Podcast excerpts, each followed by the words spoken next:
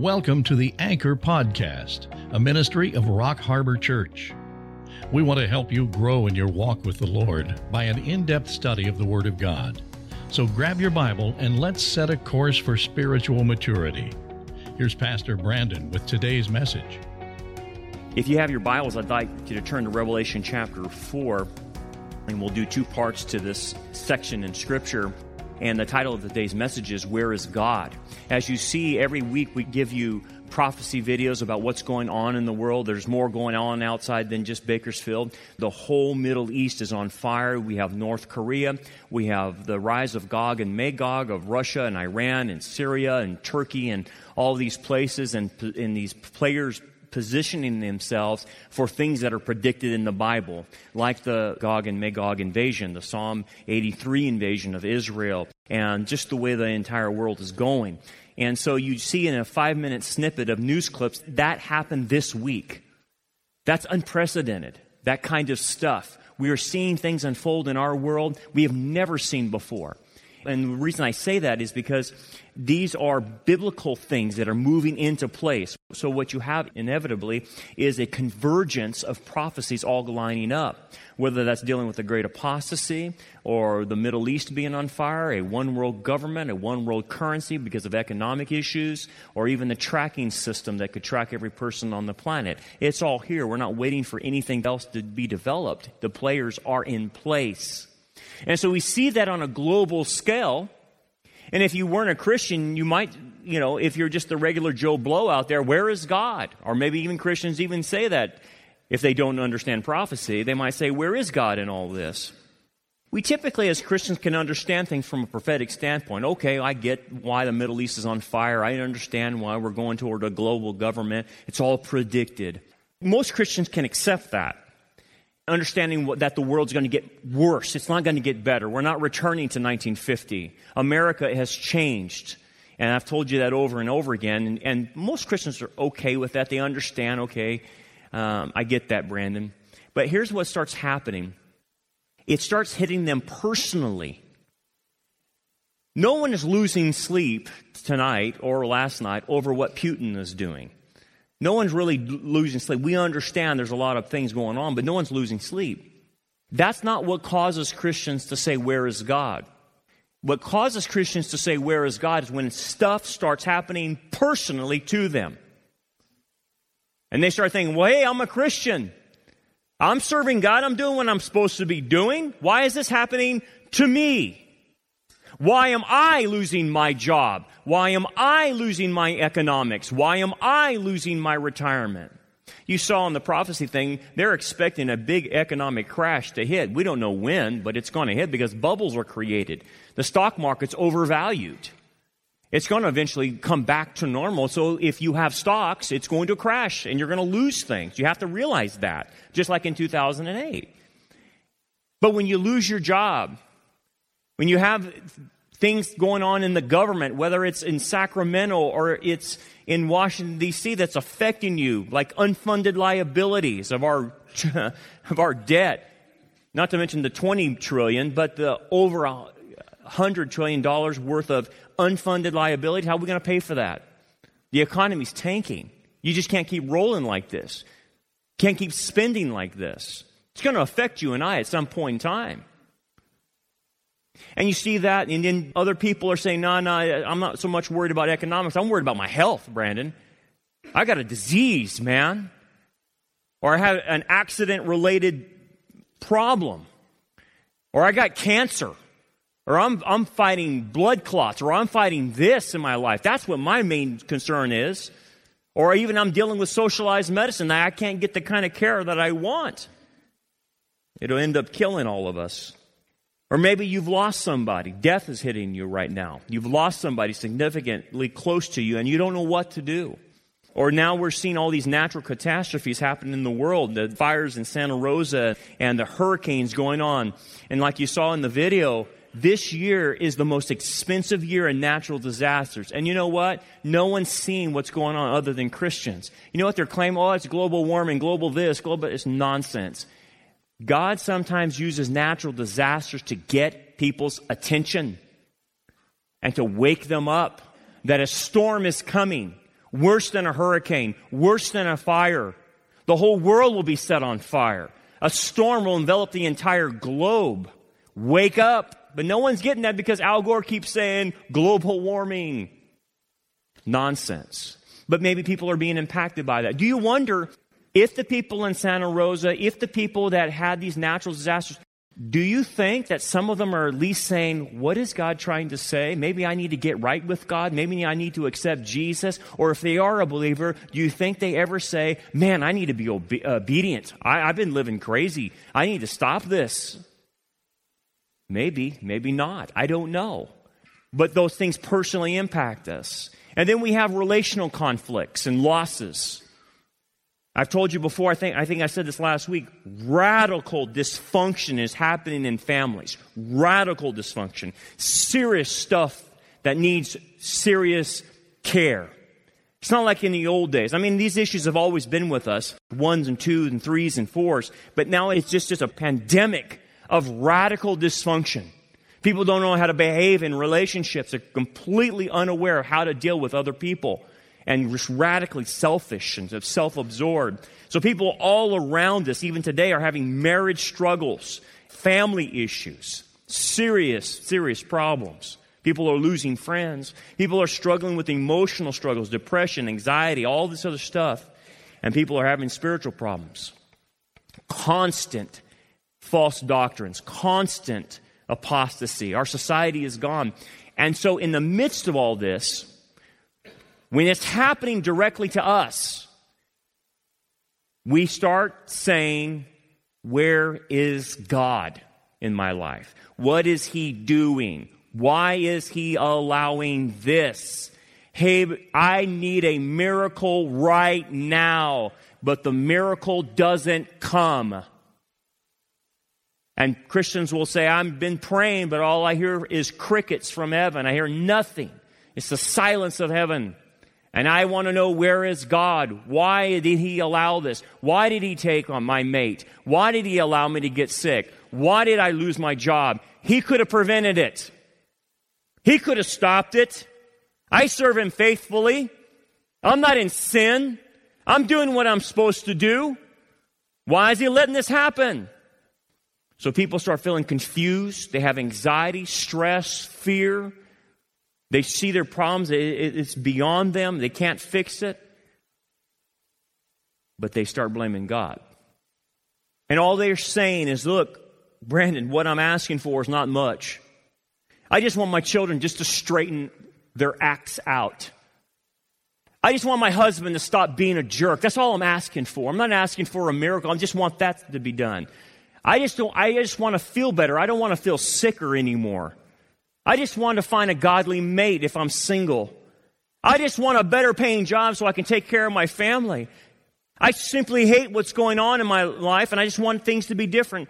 And I'm not asking to be a millionaire. I just want a little bit more money to make ends meet. Is that so much to ask God? Is that too much for Him?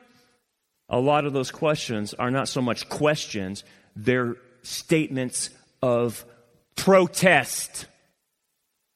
They're statements of protest to what is happening to them. And they want to blame God for it. So they find scapegoats. They'll find the pastor to blame. They'll find this person to blame. They'll find this. And ultimately, they'll blame Jesus for it. He could have stopped it. He could get me a better job. Why didn't he stop me from marrying this person? He knew how they were. Why didn't he give me a shaft of light in my bedroom at night and say, Don't marry this guy? You're marrying the Antichrist. Why didn't he do that? Well, let me take you to the setting.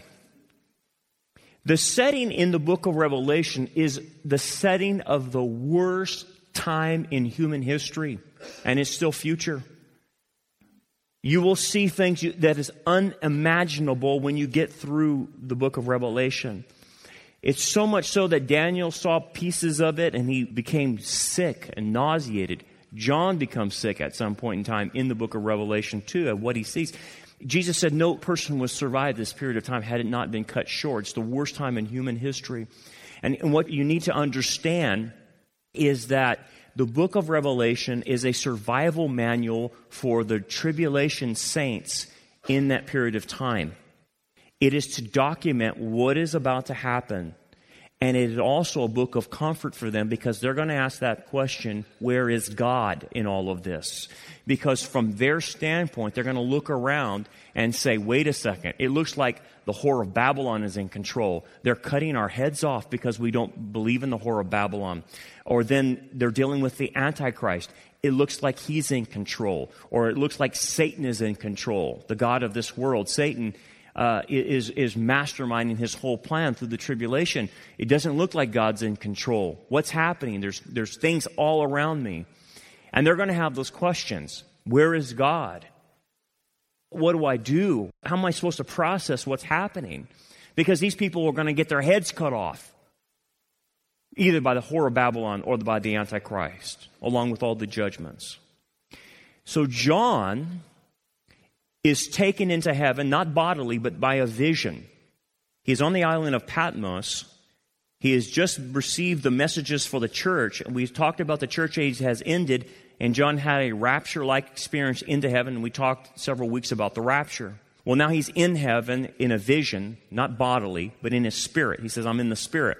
And he sees the heavenly scene for this period of time. He actually sees the scenes, but he also sees the scenes about God. Now, this is extremely important.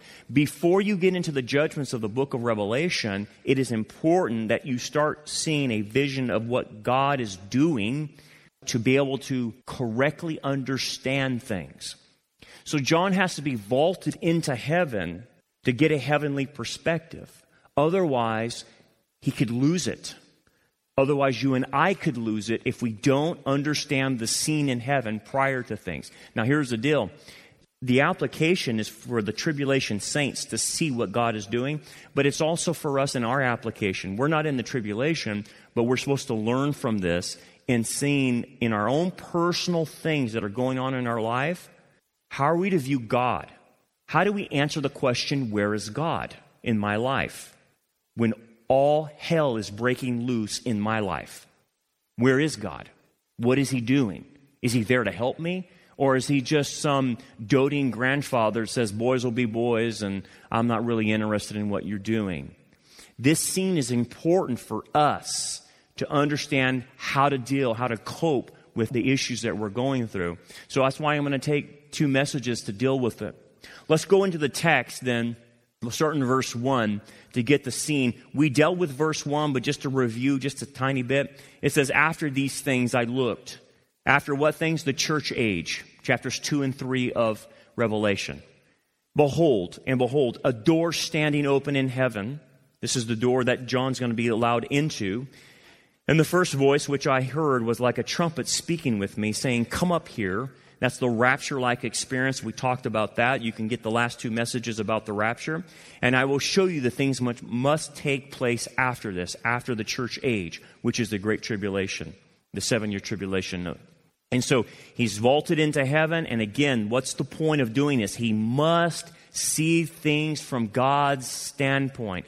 If you and I do not see our lives from God's standpoint, we will lose it.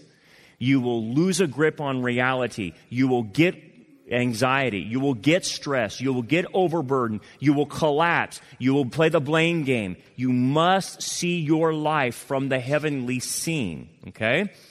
And you must see God. Okay, so the first point we want to go to is this we see in this heavenly scene the Lord who is in control. That's the heavenly scene. We're going to unpack this a little. We'll take our time through it. It says this in verse 2 Immediately I was in the Spirit. So he's taken into heaven in the Spirit. His body is still in, on the island of Patmos. So it's almost like a trance like state that he gets put into. Because flesh and blood cannot go into the third abode of God without being transformed into a glorified body. So he's taken in the spirit to heaven. And behold, a throne set in heaven, and one sat on the throne. Let's unpack that. A throne set in heaven. It is a new throne, and it's a picture, the one who sits on it is God the Father, okay? And so the idea, of the way the Greek is constructed, this is not the eternal throne of God. This is a different throne. This is a throne that set in place for the judgments of the book of Revelation. It is a judgment throne. Okay? This throne, you want to make this note notation off to the side, is the same one found in Psalm 9 7, where it says, He has established His throne for judgment, and is the same throne in Daniel 7 9. I kept looking until thrones were set up, and the Ancient of Days took his seat. This is in 7 9, 7 13 through 14, and then the other one was Psalm 9 7. So the idea is this is a throne that is now created, and God the Father, the eternal one, is now sitting upon this judgment throne. This is important. Showing, anytime you see a throne, it includes the message of sovereignty. That I am the one in control of what's about to happen on planet Earth. Now, God sits on the eternal throne, and that again is a throne of sovereignty as well. It's not a throne of fatalistic determinism. He allows free will to his creatures that he created, he even allows free will to Satan and the demons and his angels, and he allows the freedom to his creatures called humans. But he is in control despite these creatures having freedom, which is amazing to think theologically that God is in control of the situation, even though each creature, humans or angels or demons, have free will. That is an amazing thought. It's one that you almost can't get your mind around. That God can still be in control with free creatures? Yes, that's how powerful He really is. Nonetheless, He is saying, I am in control of the things that are about to happen. And by the way, the message that you'll see in the book of Revelation that all people will know it. When they get into these judgments in the book of Revelation, the people during that period of time will know exactly who's bringing the judgments. Because it'll say several times in the book of Revelation, and they blasphemed God for the plague of hell. Or they hid from the wrath of the Lamb. They knew it was from Jesus. They knew it was from God. And they blasphemed him. They shook fists at him. So don't think any of these judgments wake people up. They only get madder and angrier. And what is God doing with this? He is showing that humanity does deserve these punishments. It's been thousands of years since Noah's flood. He promised never to flood the earth again, but he did promise, I will judge the world one more time, but by fire. And that's what he's doing, and he's showing that humanity does deserve this over thousands of years of, of spurning his grace. Okay, what does this mean for you and I? Well, several things. It means that God's going to defeat his enemies. He's establishing his throne for that, but for us, that God, even though he did not cause the problems that happened to you, and I'll talk about that later of where those problems actually came from, he is still in control of what's happening to you. So, in the essence, we have to understand the difference between causing and allowing something. So, when God causes something, like in the book of Revelation, he's causing his judgments to be enacted, and rightfully so. But many times, what you'll see in the book of Revelation is the free will creature, creatures of the whore of Babylon and the, the false religion and the free will of the Antichrist and what he does.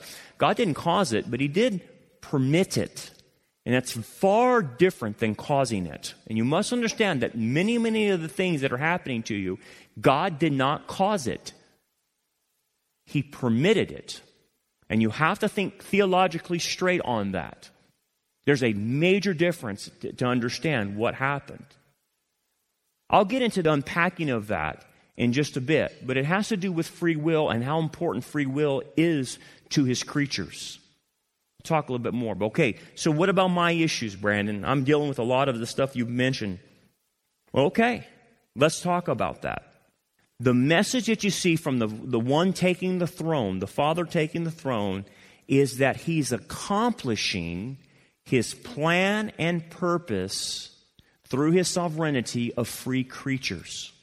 And he is doing the same thing in your life. You may not like what's happening to you, and God didn't cause what happened to you, but he is using that for his plan and purpose of what he's trying to accomplish in you and what he's trying to get out of you in a lot of ways. So, in essence, the takeaway from this is the things that are happening to me, I need to let God have those and that, have, that He's in control, and I need to stop manipulating the situation. I need to stop manipulating other people to get them to do what I want them to do. Because if God is in control and this is part of his plan and purpose, you're getting in the way of that if you're trying to manipulate stuff in your life. You have to quit trying to lie to people to get them to do what you want them to do. You have to quit bribing people to get them to do what you want them to do. You have to quit being filled with worry and anxiety wondering how your family and your life will go if something doesn't get removed. You have to quit trying to control everybody and everything. You have to quit being a control freak in essence. And you have to give people the freedom to do wrong. That's a hard one. In business, you have to quit climbing this ladder of success by worldly methods. If God wants to promote you, He will. Just whatever you're doing, do with all your might and let Him promote you. But don't play the game like the world does. What are we saying is, is this you must sovereignly understand that God is sovereignly in control of your life. That He's permitting things to come in and come out. Not that He wants to hurt you, but He's wanting to help you. You have to see that God is a helper and trying to get you through this rather than Him being the punisher. He's not trying to punish you. And that's what we have to get straight in our life. So, some basic understandings is this let God be God and you stop being God. Or at least trying to act like that. Understand that God is in control and we're not. That doesn't mean you're not responsible with your life. But is he in control or not? That's what the message that John is seeing. He's in control of this. He knows what he is doing, and we're supposed to follow his lead and trust him. So here's the deal whatever's unfolding in your life, go through the open door and quit trying to force open closed doors. If it's not there, quit banging your head against the wall and asking God to keep opening that door because He's not going to do it. Go with the plan. Because here's the deal what will happen you will start to protest what God is allowing in your life, and then you'll get stuck. And you'll get stuck in depression, you'll get stuck in anger, you'll get stuck in anxiety, and then eventually you'll have a heart attack and die because you're so stressed out. That's how it is. You'll shorten your life because you're not letting God in control. If you're a control freak, let it go because that's going to kill you one day.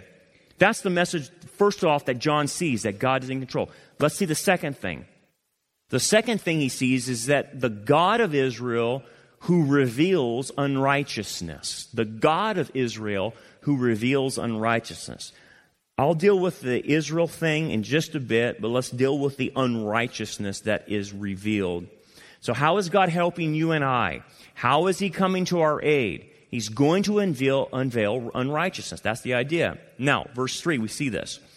And he who sat there, God the Father, was like a jasper. A jasper stone, in our modern day equivalent, is probably a diamond. It's a translucent rock.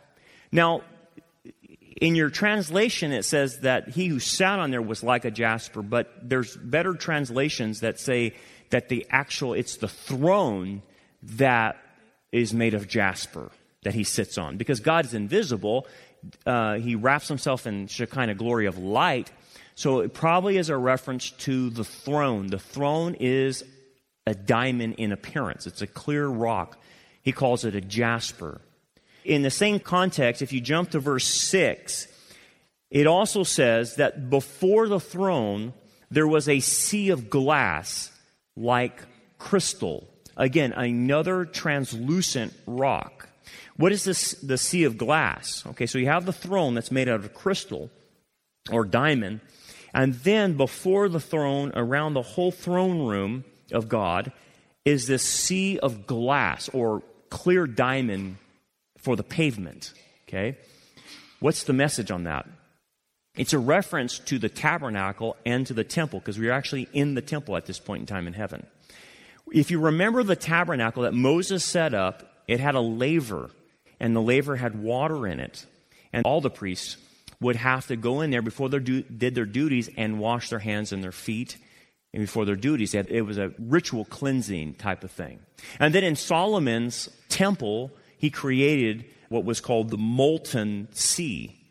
And it was a large laver with water, and then all the priests of the temple washed themselves in doing their duties.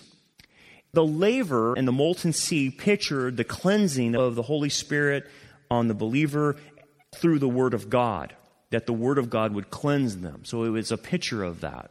We're cleansed and renewed, our minds are renewed by the Word of God, and we're cleansed and purified by the Word of God. It had a picture of that. Okay.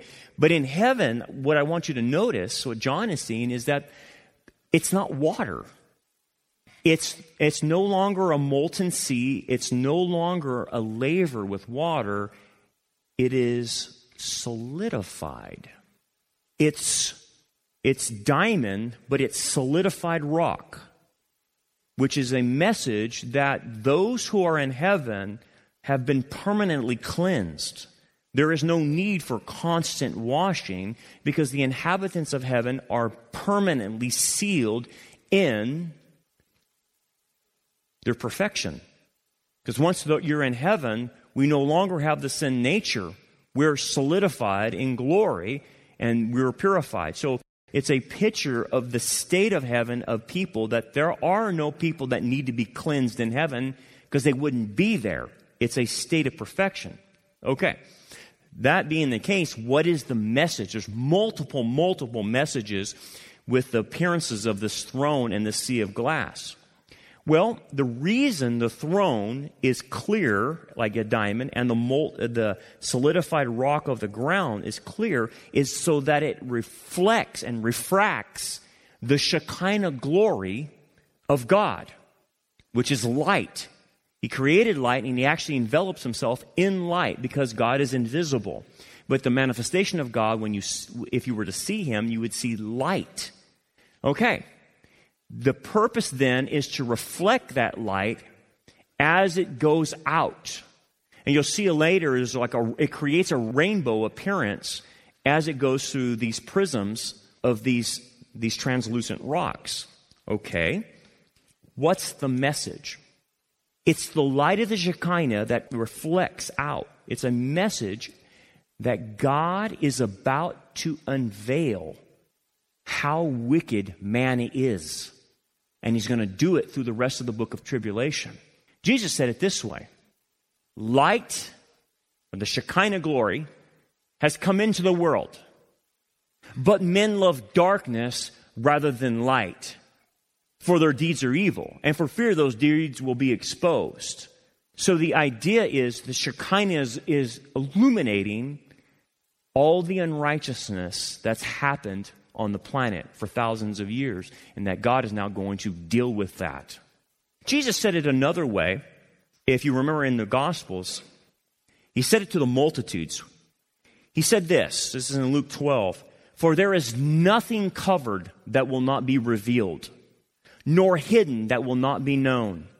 Therefore, whatever you have spoken in the dark will be heard in the light, and what you have spoken in the inner rooms will be proclaimed on the housetops. Now, he wasn't talking to believers, he was talking to the multitudes. So that he was talking primarily to the world, and he was telling the world that everything you've done is going to be uncovered.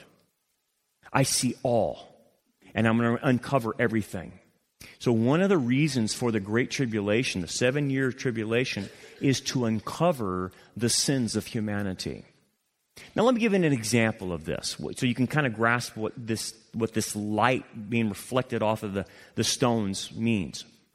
Right now, God is showing the church how really the culture is. Have you noticed that? Have you picked up on this?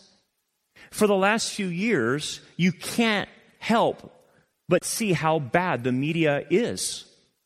What God has done is pulled them from the darkness into the light. And I think He's done it through using Trump.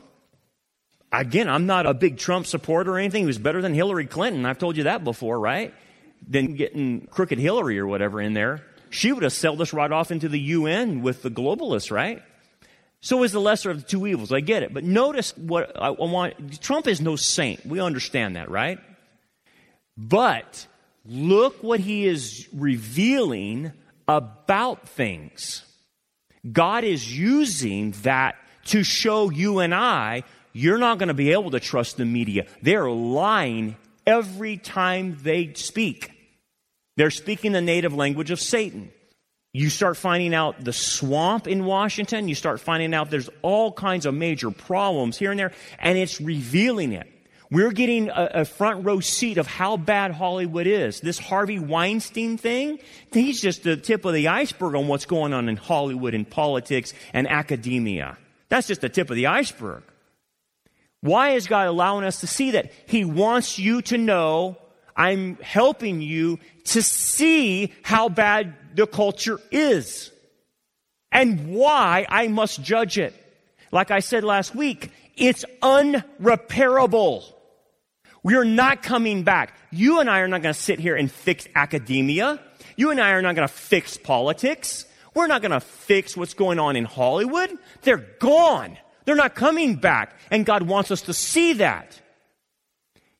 And He wants us to see that He is the only source of truth in our lives. He is the one that will navigate us through it. Don't trust what the politicians say. Don't trust what academia says or anything else. Trust Him. And Jesus says, I will navigate. That's a blessing. That's an act of grace and mercy for us. And that's what He's going to do even into the tribulation for the tribulation saints. He's going to reveal the Antichrist to them.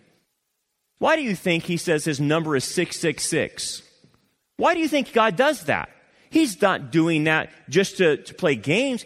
That is an identification marker for the tribulation saints to be able to identify who the Antichrist is because they will be able to take his name, put it in Hebrew, and it will come up to 666. And they say, aha, that's him. That's an act of grace, but he's going to reveal that to them. He wants to help them get through this awful period of time. And he's doing the same thing for us. Okay. What's the application then to take away from this? Well, if God is going to reveal unrighteousness, and that's how He's helping us, and that's why all these things are happening to us, so we can see really what, who's on our side and who's not, then you and I have to stop being Captain Justice. And what do you mean by that? Well, you have to wait on God to reveal how unrighteous people are even around you. Hey, I know most of you right here in this room are dealing with unrighteous people in your family, friends, neighbors, and they're constantly bombarding you with stuff, right? And they're unrighteous. They're ungodly. They don't love Jesus, right? And they're messing with you. And you know what they're doing? Every time they mess with you, they attack your reputation, don't they? They're messing with your reputation, saying you're this, you're that, you're this, and they're making up lies about you. I know. I get it. People do it to me all the time. I get it. But you have to be able to wait on God to vindicate you. That one day God will say, I'm going to uncover what people were doing to you. I'm going to reveal them, but you better wait on me. Because if you get into the mode of being Captain Justice and I'm going to right every wrong in my life, bless God, they're not going to say that against me. I'll go fix that. You're going to get yourself in trouble. If you try to vindicate yourself, what God is saying, if they're verbally attacking you, turn the other cheek. Let them continue to verbally attack you and call you all kinds of names. So be it. Take it on the chin, like Jesus said. And I'm not talking about physically attacking, I'm talking about what they say verbally about you. They're going to try to ruin your reputation. So what? God will vindicate you. So here's the deal don't try to right every wrong done against you. Don't worry about your reputation. By the way, if you're a Christian, your reputation in the world is gone. They hate you already, so get used to it. Accept it. you're in denial if you don't think they hate you. They do. People who want to be in Captain Justice mode can't forgive. They simply can't forgive. So the command, forgive one another, that's not even done for them. They can't do that because they're holding the grudge. I got to get them back, Brandon. You don't understand what they did to me. I'm going to get them. Look, just let God deal with it. Vengeance is His, right? Not ours. Remember Jesus with Pilate? I'm giving an illustration of this. The week before Jesus was crucified, obviously he's the Passover lamb, right? And every Passover lamb would have to be inspected for four days. And what the average Israeli would have to do is bring a little lamb. They would have to buy a lamb if they didn't have one in their herd, and they would have to bring them into his house. And they would look at that little lamb and inspect him and make sure he didn't have any spot or blemish on him. And they would look at him, and they have to do this for four days prior to the Passover. This is the week before Passover, before they would kill the lamb. And, and so the time of inspection was happening. And then at the end of that inspection, the fourth day, the father of the house or somebody in the house would have to say, the lamb is clean. It can be used for Passover. It has no spot or blemish. And then that would be used on Passover, and they would spill its blood, and that blood would be used for Passover. Okay.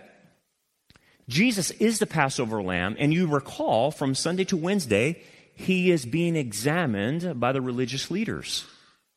Every day, he is going back and forth, and you can see this in the Gospel of John, battling with them theologically and they're examining him.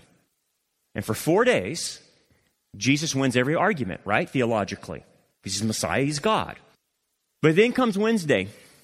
He should have been declared by Israel clean. We find no spot and blemish in the Messiah. But they were not going to accept him as Messiah, as you remember, because they were rejecting him. So Israel refused on Wednesday to say that Jesus was clean refused, would not admit he's clean. They just started making up stuff about him, right?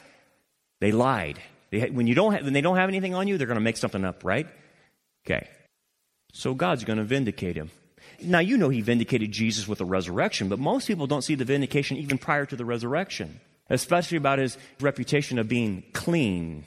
Because he always would say, Which one of these things do you want to accuse me of? Right?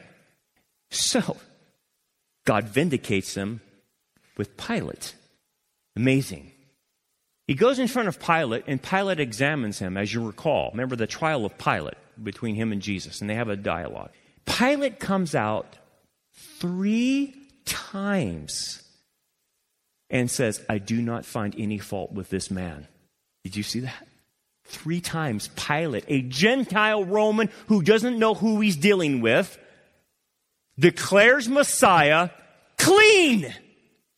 Israel, if you will not declare my son as clean, I will have a Roman Gentile declare him three times to your nation that he is clean for the sacrifice of Passover. Bingo. The point I'm trying to make is if you wait long enough and don't take matters into your own hands, don't be Captain Justice. Let God vindicate you. You will see amazing things how He vindicates you. But you have to have enough faith to wait on Him.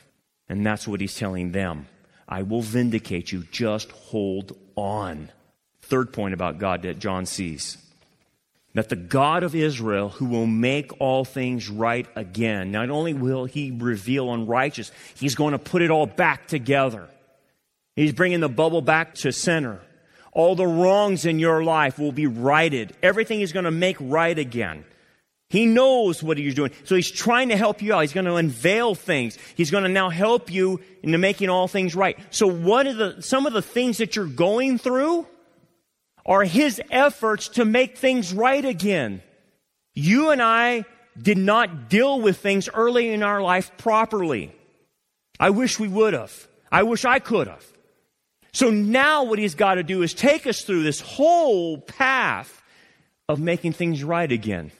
And it's not a magic pill. It's not a magic prayer when he says, and you just say, change me. He doesn't do that. He says, I have to take you on the path of learning what you should have done the first time. And I have to reteach you because you handled things in a worldly way. So we've got to go a long way. Will you please stay with me and trust me on this path? Because I need to get you where you need to be. And you're not there yet. That's a hard one to swallow. But the whole point is, I'm making things right with your life and with the world. We see this in verse 3. And a sardis stone in appearance. Now, the throne, so it's going back to verse 3, the throne is not only made out of diamonds, it's made out of a sardis stone, or sardius stone, however you want to pronounce that. Sardius, a sardius stone came out of the area in Turkey of Sardis. It's a very precious stone.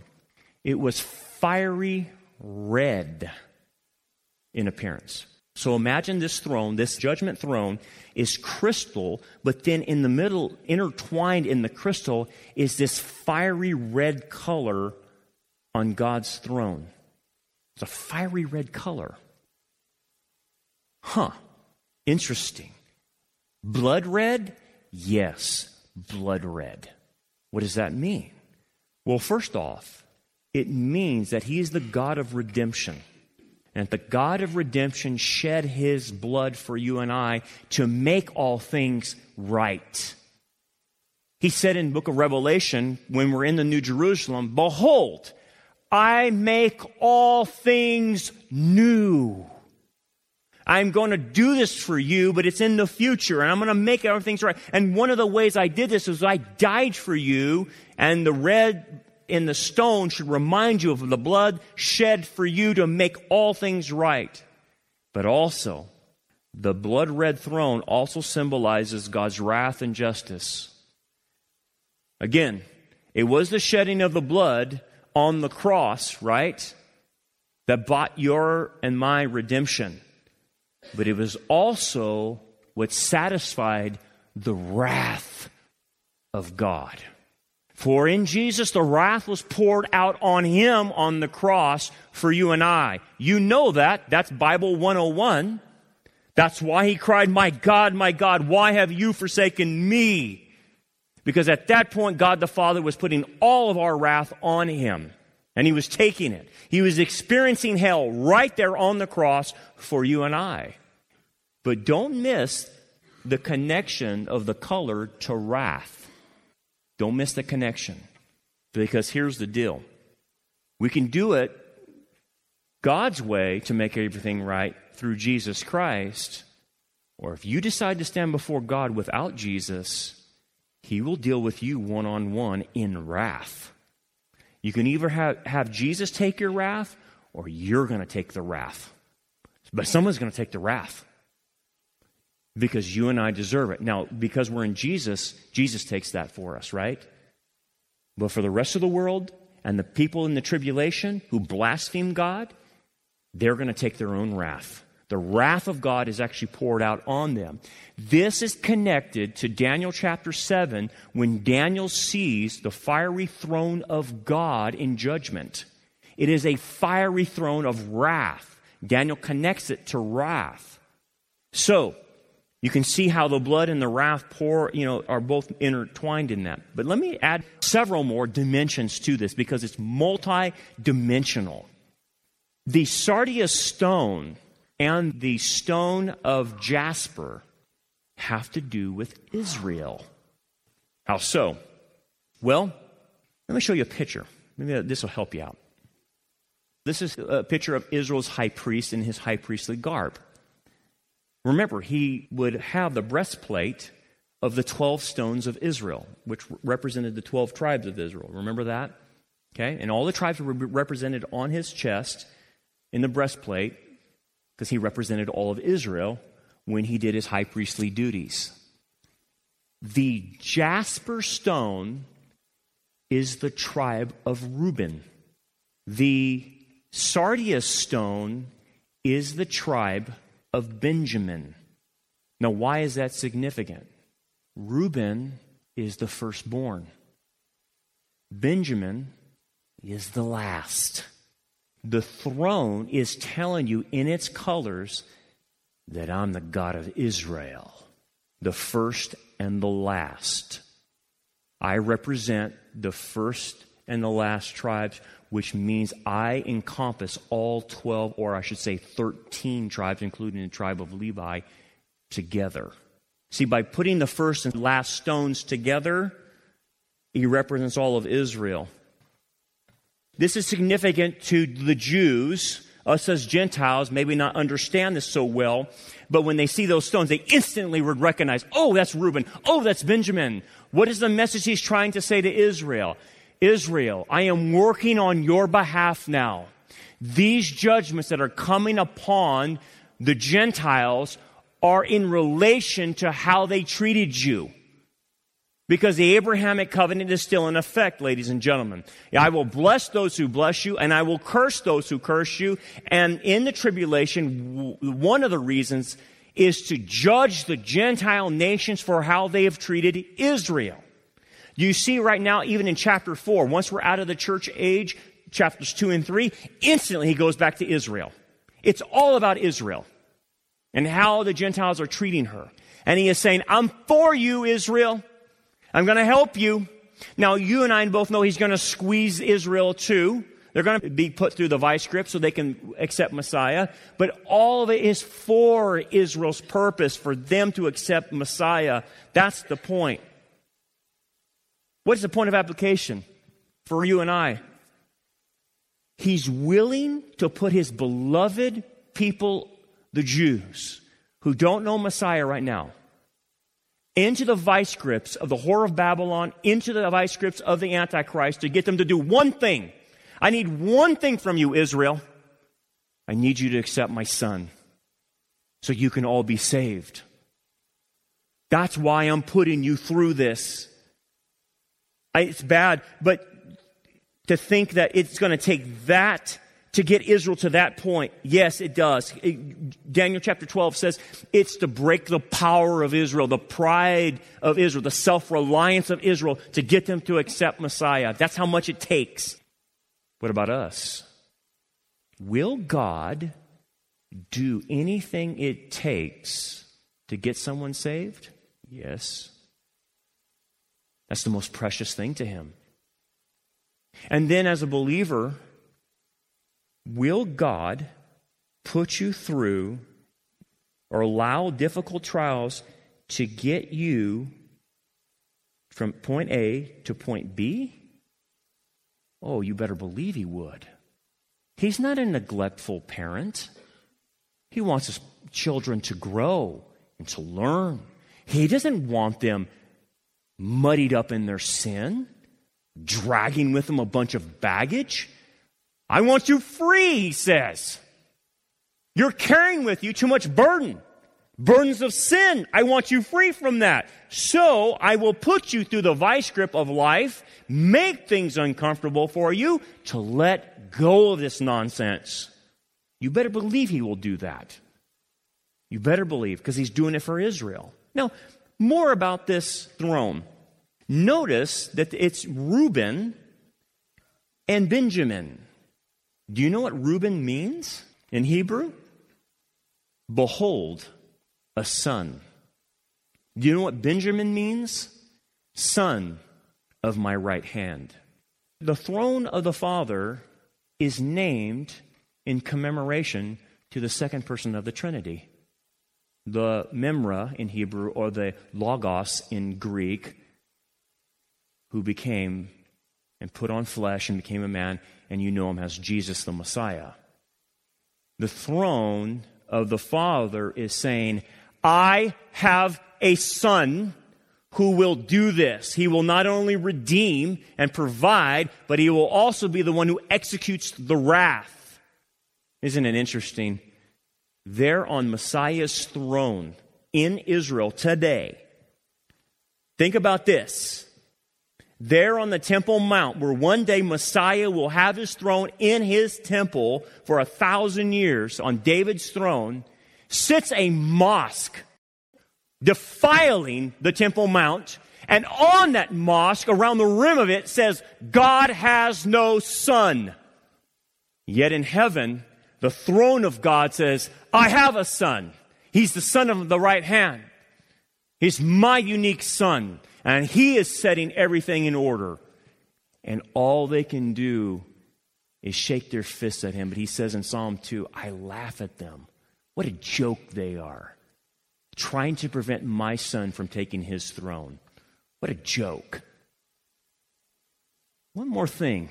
One more thing. Just it, it goes deeper and deeper. It's the perspective of history that John sees. The jasper is a clear stone, and Benjamin is a red stone. From our perspective, you're given that order. The jasper comes first, and then the red comes second. But in, you know, in the Old Testament, it was the exact opposite. Whenever the stones were mentioned, it was the red stone that came first, and then the clear stone came afterwards. So in Old Testament, red, clear. From the New Testament, clear, red. It actually, the stones focus in on a focal point of one point in history where the red was, where the blood was spilt. From the Old Testament's perspective, they had to go through the red first to get to the glory. From the perspective of believers in the church age, we're already in a position of victory and glory. We look back at the red. So both points of history pointed towards the middle stone. Isn't that amazing? Which is exactly how the Bible is laid out. We look backwards to the cross, they look forward to the cross. And the stones represent that, that that was how God was going to make all things right. Just jump to verse 5. Stay on the same theme with me. And from the throne proceeded lightnings and thunderings and voices. The idea in this is a storm is coming. The portents of judgments are about to come down on planet Earth. And this is ascribed to Psalm 29, 1 through 2, 29, 3. All the idea that God's voice is a lightning storm, an obvious reference to his power and his judgments coming. That's what we see there. And then we jump to verse 5. Seven lamps of fire were burning before the throne, which are the seven spirits of God. This is a reference to the Holy Spirit. It's a reference to Isaiah 11 with the sevenfold ministry of the Holy Spirit. And in this particular passage, that the seven lamps of fire are burning before this judgment throne, it's highlighting a particular ministry of the Holy Spirit the ministry of judgment.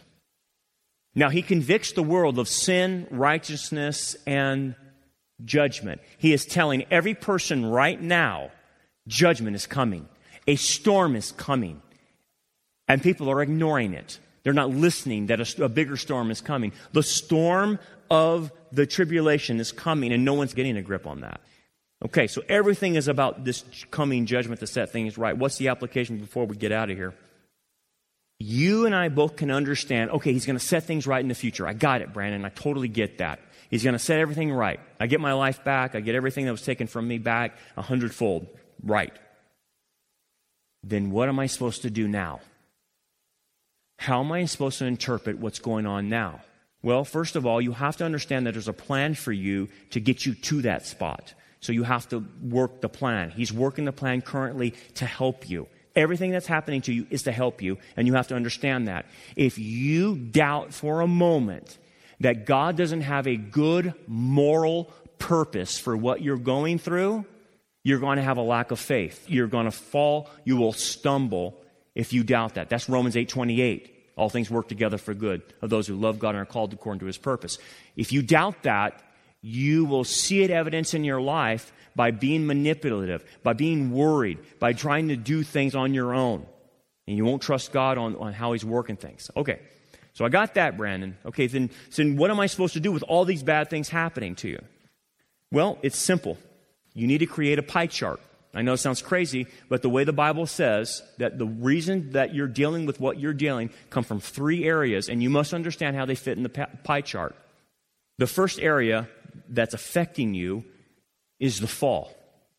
That sin has caused a broken world system. That what you're going through perhaps is accountable to the fall, and so quit blaming God. The fall happened because He gave us freedom to disobey Him, and now the world is broke, the world is bent. we have hurricanes, tornadoes. People get sick and die. People get diseases. When you see someone with a disease, when you see someone die, or you see a, hurricane, that's not attributed to God. That's attributed to the fall. And what most people don't want to do is embrace the fall because that's reality we live in. And most people don't want to do that. They protest the fall. Well, if you protest the fall, you won't be in reality. You have to understand the world you're in. And this is where we're at. That's the first thing that might be happening to you, so keep that in mind in the pie chart. The second thing that will happen to you about why you're going through what you're going through is sin caused by others. That's the other category the Bible gives. So what you're going through right now may not be associated to fall. It may be because of the sin of other people. And those people might even be dead. But some of those people that are the sin of other people might include Satan and the demons. They're still there too, by the way. So what you're going through might be because of some irresponsible person, some neglectful person, someone lied about us, someone was mean to us, someone was apathetic, someone was violent to us, someone abused us. That's part of the pie chart. And three, the sin by us. What did we do to contribute to the current problems and trials that we're dealing with? What did we do? Are we going to have any share in that? Do you see what's God, what God is doing? He is saying, don't blame me for what you're going through because I'm actually trying to help you and you're using me as a scapegoat. What you need to do is create a pie chart in your life because these are the only three categories in the Bible. And you need to figure out is how much is this a cause to the fall? How much is this a cause by people who did bad things to you? And how much did you cause? And if you have your chart, you might have an 80, uh, 10% here and a 10% here. Who knows? But you have to start thinking in those terms. How are those three categories affecting my life? And then if you get that straight, you actually can function correctly. But what Satan wants you to do is start blaming God. And God's saying, I'm not in the pie chart. I'm not even in there. It's you and other people and the fall. I didn't do any of that. Don't put me in the pie chart, God is saying. Keep me out of it because I'm trying to assist you. But Satan said, no, put him in the pie chart, put him in the pie chart, put him in the pie chart. Let me give you an example. Let me show you this picture of this guy and we'll finish on this. Nigel Farrow. Just keep that up there. This is Nigel Farrow. He's from Australia. He was a musician and he has his degree with him, but that's not a, a musician's degree. When he got married, him and his wife, Karen, were planning to raise a family and, in South Australia and just, you know, pursue his musical career and have no problems at all. And then they got a call that she was pregnant from the doctor, and they were excited, and boy, they're going to have their first child, and it's going to be great. And they found out it was going to be a little girl, and they gave her the name Emma. Even, so this was all before she was born. So they were all planning her. They got her room ready. They got everything ready. They were getting ready to go. Man, they were pumped up as new parents. And then she was born, and here came Emma. And it wasn't until about 10 weeks later that Nigel got a call from the doctor. And the call was this We hate to inform you, but your child has cystic fibrosis. And as far as Nigel and Karen, their world was just completely crushed. They had all kinds of questions. You know, what's this going to mean for her? What are we going to do? But one thing Nigel did not do, he did not blame God for this he started thinking, okay, this is part of the fall. He actually put it in the right category. This is part of the fall. No one caused this. It's part of the sinful world we live in. This is why she has cystic fibrosis. And he had a, an urge, because he, he handled it correctly, he had an urge inside and says, you know what, I got to do something about this. I got to help this little girl. He didn't have a pity party. He didn't have a victimization party. He didn't collapse under the weight of a, having a child now with cystic fibrosis. He says, I got to do something about this. I feel that God is putting it on my heart. I need to help her. So he prayed and prayed, and finally God gave him an answer become a scientist and try to solve Emma's problem. And you know what he did? He stopped being a musician and he went to school. Nine years later and three degrees later, he's a scientist for cystic fibrosis. Instead of being a victim and bittered up and mad at God, which Satan would want him to do, he turned this whole thing around. He actually became an expert on cystic fibrosis. They have now figured out with stem cells that they can repair the damaged cells of cystic fibrosis. And Nigel says all we need is the funding for it. Do you see the difference? Versus somebody who blames, victimizes themselves, collapses under the stress. Why did God allow this? Versus, I'm going to do something about this. God didn't cause this. He's going to actually help me to help my daughter. Wow. That's how you handle life. And that's what John was seeing. If you see God in the right light, you will process things correctly. God is not here to hurt you, He's trying to help you. Next week, we'll continue on in looking at this image of God so we can understand how to function in our lives. Thanks for downloading the Anchor Podcast. We hope this study was a blessing to you. Support for this podcast comes from your generous gifts and donations. For more information about our ministry, we invite you to check out our website, rockharborchurch.net. Also, check out our YouTube channel, Rock Harbor Church Prophecy Update, where we focus on signs of the times and present a wide range of sermons and discipleship lessons. So until next time, keep looking up, for our redemption draws near.